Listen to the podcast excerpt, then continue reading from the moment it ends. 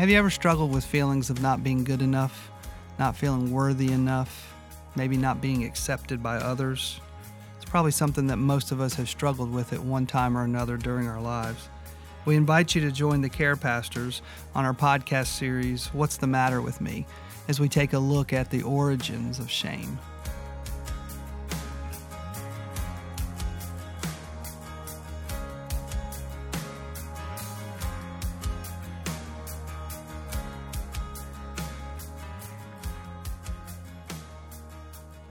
Well, hey, everybody, welcome back to the Care Ministries podcast at Brookwood Church. And uh, we're excited to uh, spend some more time with you as we are continuing uh, in our series, What's the Matter with Me? And um, we are getting close to the end and um, excited about today's podcast uh, because we're going to get closer to uh, solutions that can help us that honor God.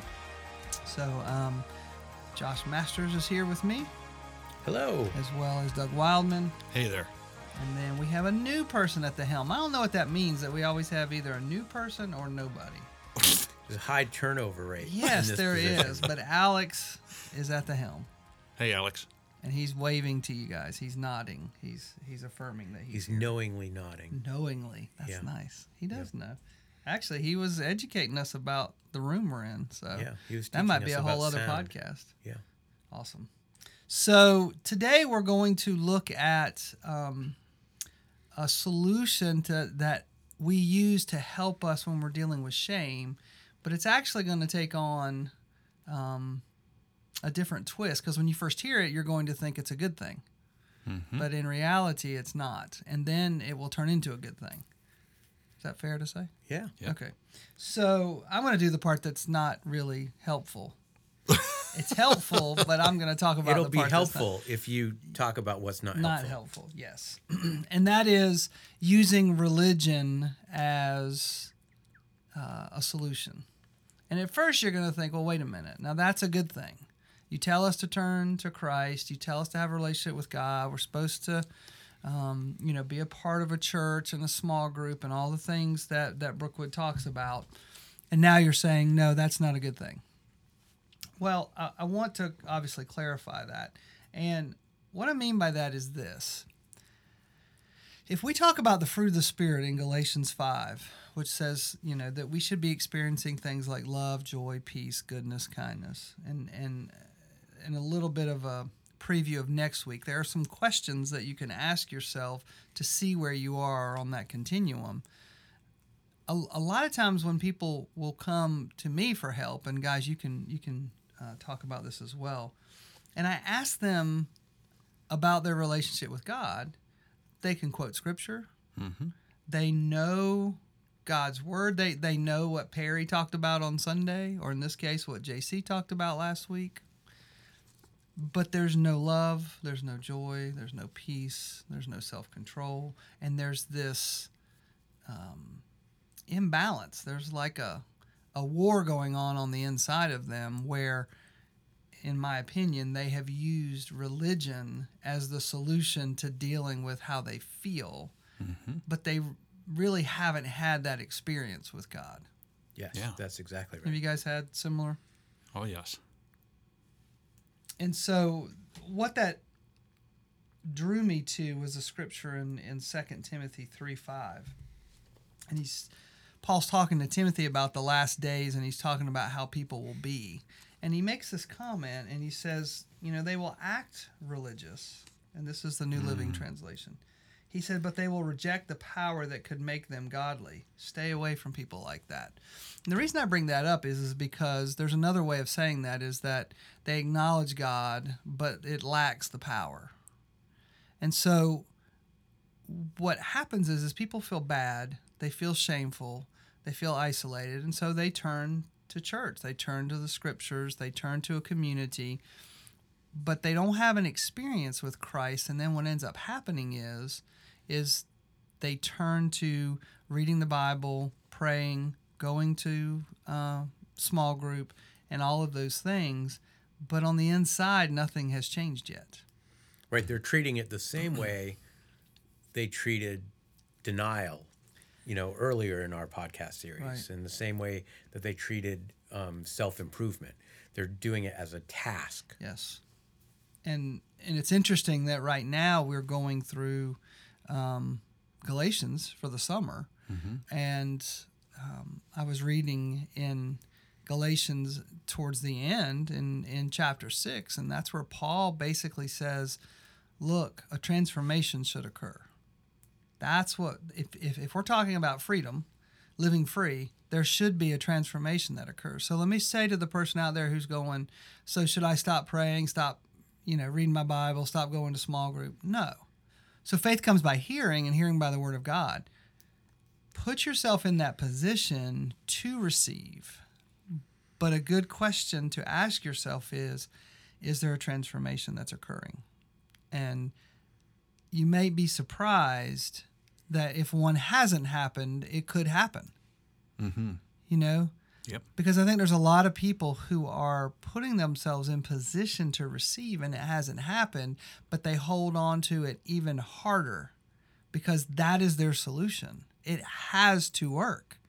And if it hasn't worked, then I just need to believe more, I need to try harder, and then again, what Galatians is talking about, I become a slave to the law instead of understanding as we're going to talk about a little bit in here today is that it's it's relationship Right. you know that's the piece that's missing and so um, But you're talking about when people approach religion from the perspective of, I can still make this better. Right. right? I'm using religion as a tool. It's still Yes. me focused, right? yes I, if you know, a couple weeks ago it was I can put the blame on someone else. that's good I can move away from this, and then mm-hmm. we move to self improvement.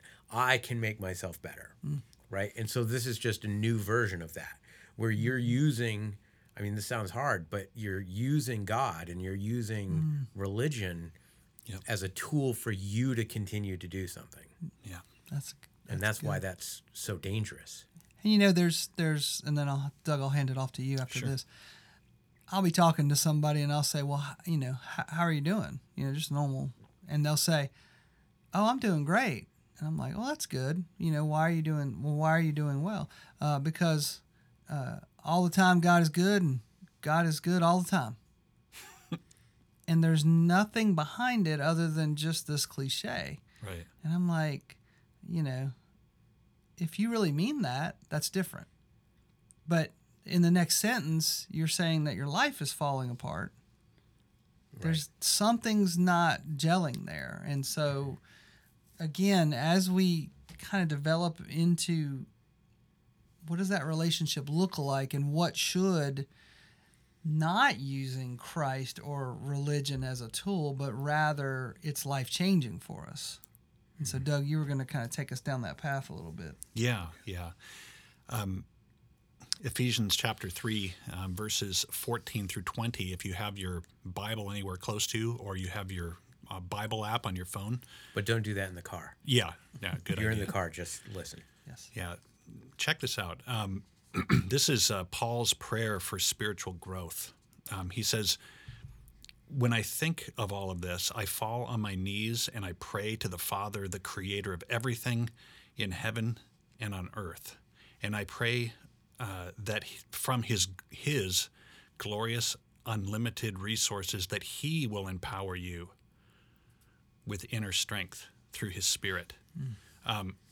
Yesterday when we were talking about what we were going to be talking about here today, we had uh, defined solutions as a human human answers for things that create pain.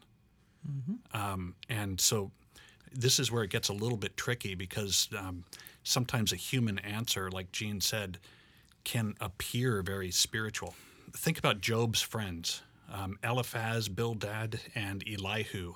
Um, they, wow. I can't believe you knew. Yeah, that was awesome. Yeah. Thanks. Yeah, Thanks. that was impressive. I was going to name my kids uh, by those names. That's why it's fresh in my mind. So, um, but um, but they they were full of very religious sounding advice, um, and the answer that they gave, the solution that they gave, was. You know, you, you should just repent of whatever kind of secret sin you're dealing with, and but the problem was that what Job was going through was not a secret sin. Right. Um, he was suffering um, for reasons that were never explained in the book of Job. Um, so what what you could ask yourself is what does that reveal about the heart of of those three friends that Job had? I think it was that they had difficulty with the idea that sometimes people suffer, e- even God fearing people, um, and and so there was almost the the idea was that I got to take this, I got to take control for myself, and I've got to tell myself that if I if I do something, then maybe this will all go away. And so their solution was to get very religious, um, and uh, they basically just wanted to stay in the driver's seat. But for those of you who are interested in looking into this a little bit deeper, Luke chapter 13, verses 1 through 5, and uh, John chapter 9, verse 2 are where Jesus actually talked about the very same thing that suffering comes even to those who are faithful. Um, and uh, so check that out if you have a chance. Um, then in verse 17, it kind of carries on and it says, Then Christ will make his home in your hearts as you trust in him.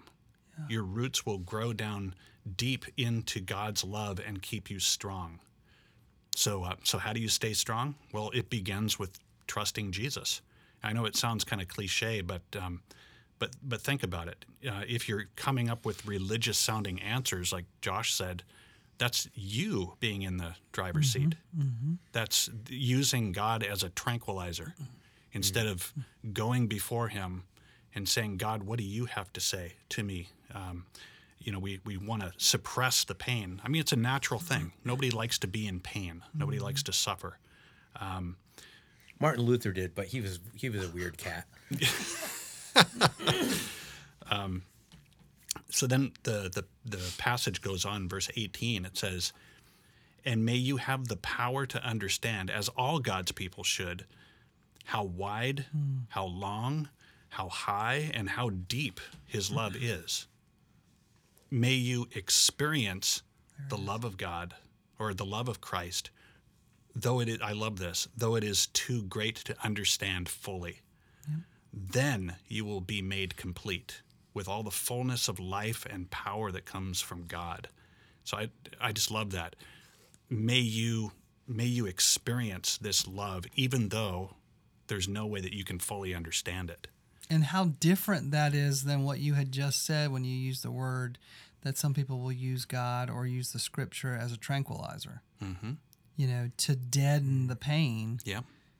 It's interesting because what he's saying is if Christ makes his home in your heart and the roots go down, then there's going to be uh, a transformation. There's going to be a power that comes Yes. that is basically going to overwhelm the shame if there's shame there. Yeah.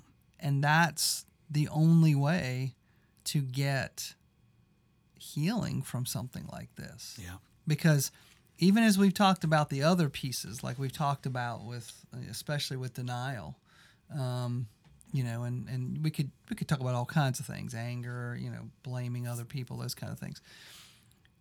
If we can really get honest with ourselves, those aren't really working. Mm-hmm. They work for a little itty bitty time. They mm-hmm. distract us. They get us away from it for a moment, but it's still it's still really there. Mm-hmm. You know, it's it's always there. Whereas what Doug is talking about is a complete transformation. There's a complete and and we're not even going to be able to comprehend the whole thing. Yeah. Yeah. That's pretty awesome. That, That- we're not even going to be able to comprehend the whole. It's going to be so Right. much. Yeah. You know. It's it's about the relationship. Yeah. Is what it really comes down to. Um, and uh, and actually, that's that's what you're going to be talking Yeah. about, Josh. Yeah. So I think after we have an experience with Christ, and we should have continual experiences with Christ, but after we have that initial true experience with Christ rather than an experience with religion, hmm. that leads us to having a fuller relationship with Jesus Christ. And that's the ultimate answer to the problem ha- of having a shame based identity. Right. So, how does a relationship with Jesus Christ remove a shame based identity? Well, if we bring it away from the spiritual nature of it just for a second, if you are in a relationship, even a human relationship, it changes your perspective mm-hmm. and it really changes who you are. You know, how many times have you seen on television or in your life where like a guy starts dating a girl and then all of his buddies are like, "Hey man, you're not you're not the same guy you were last week ever since Right. you met Tina. You're not the same." uh, I don't I don't know I don't know who Dean is. But the relationships that we're in change us and the people that we hang around changes us. So that's infinitely more true when it comes to a relationship with God. We are naturally changed the more in relationship we are with God. So if being in a relationship with a human changes you, certainly being in a relationship with God is going to change you Yep. But you still have your past, right? So you may say, okay, well, I may be changed by that relationship, but I still have these things in my past that I did, the things that make me not a good person, the things that I have shame for. But um, scripture says, and this is Romans chapter 8, verse 1, and we all know this scripture. So now there's no condemnation for those who belong to Christ Jesus. So think about that for a second. There's no condemnation for those who are in Christ Jesus. So realizing that you're in a relationship with God and that He no longer condemns you makes it possible for you to stop condemning yourself. Mm-hmm. Hmm. Because how can your identity be in something that doesn't exist? Hmm. Because your relationship with Christ doesn't just cover up the thing that you're feeling shame over, it removes it, it erases it. Hmm. So, how can your identity be in something that no longer exists, that in the eyes of God didn't even happen? Hmm. It's not just that He's covered it up, which is what we've been talking about the last few weeks, right? Denial covers it up, self improvement covers it up, religion for the sake of religion covers it up. Right. Christ removes it. So when the shame is removed that you've had your identity in, the only thing left for your identity to be in is in hmm. Jesus Christ. And Jesus says that he transforms us into a new creation, right? 2 Corinthians 5:17 says we're made into a new creation. Right. And so when we are a new creation, we can see ourselves, we can see God, and we can see our circumstances and our past mm-hmm. through God's eyes instead of through our own. Mm-hmm. And that is how a relationship with Christ can remove our shame rather than just covering it up. Yes. Because we look at ourselves and we say, we're not worthy, we're not good enough Right. but the Father sees us through the perfection of Jesus. Right. Scripture says that He puts His righteousness on us like clothes. Yep. So we're clothed in His righteousness. So our past no longer can be held against us, not by the world, not by the judgment of God, and it shouldn't be held against us by ourselves. Usually we're the last ones to let go of it. God lets go of uh, God lets go of it first. Then as we change and we're transformed, the world lets go of it. We're usually the last ones to let go of our shame. And so we want to encourage you if you don't have a relationship with Jesus Christ, if you've not had that experience, if you're only in a place of religion, please call us. There's a phone number and a way to contact us at the end of the podcast, and we would love to connect to you and talk to you about what that looks like. Next week, we're going to wrap up the podcast series uh, with some practical steps and some questions that you can ask yourself to help move yourself in the direction of that relationship. Today, we sort of talked about the definition of what it means to be healed from your shame based identity. Next week, we'll have some practical steps, some practical questions, and we'll walk with you on what that looks like. So, Gene, would you like to close us in prayer? Sure. God, we uh, we do thank you for, uh, as Josh said, your your son, and that you see us through your son. And um, God, I just pray that uh, everybody who's listening to this podcast, as Doug said, would would experience the love that um, is, is too full to comprehend. God, just I just pray that you would wash over us, Lord, that you would. Um, um, overwhelm us with the love that you have for us, Lord, and and wash away those feelings of doubt or self condemnation, um, and that scriptures like Romans 8 1 would resonate in us as being true and not just something uh, that we can quote. And, um, and God, we, we look forward to that uh, journey with you, those experiences that we can have, that you tell us are for us um, as we have accepted Jesus as our Lord and Savior. And so, Jesus, we thank you for the sacrifice. And um, Holy Spirit, we thank you for the wisdom and the truth that you give us. And we just ask that you continue to guide our path. And Jesus, it's in your name we pray. Amen. Amen. Thank you for joining us. If we can be an encouragement for you in your prayer life, or if you'd just like to connect with us at Brookwood Care Ministries, you can do so by calling us at 864 688 8355, or you can visit our website, brookwoodchurch.org forward slash care.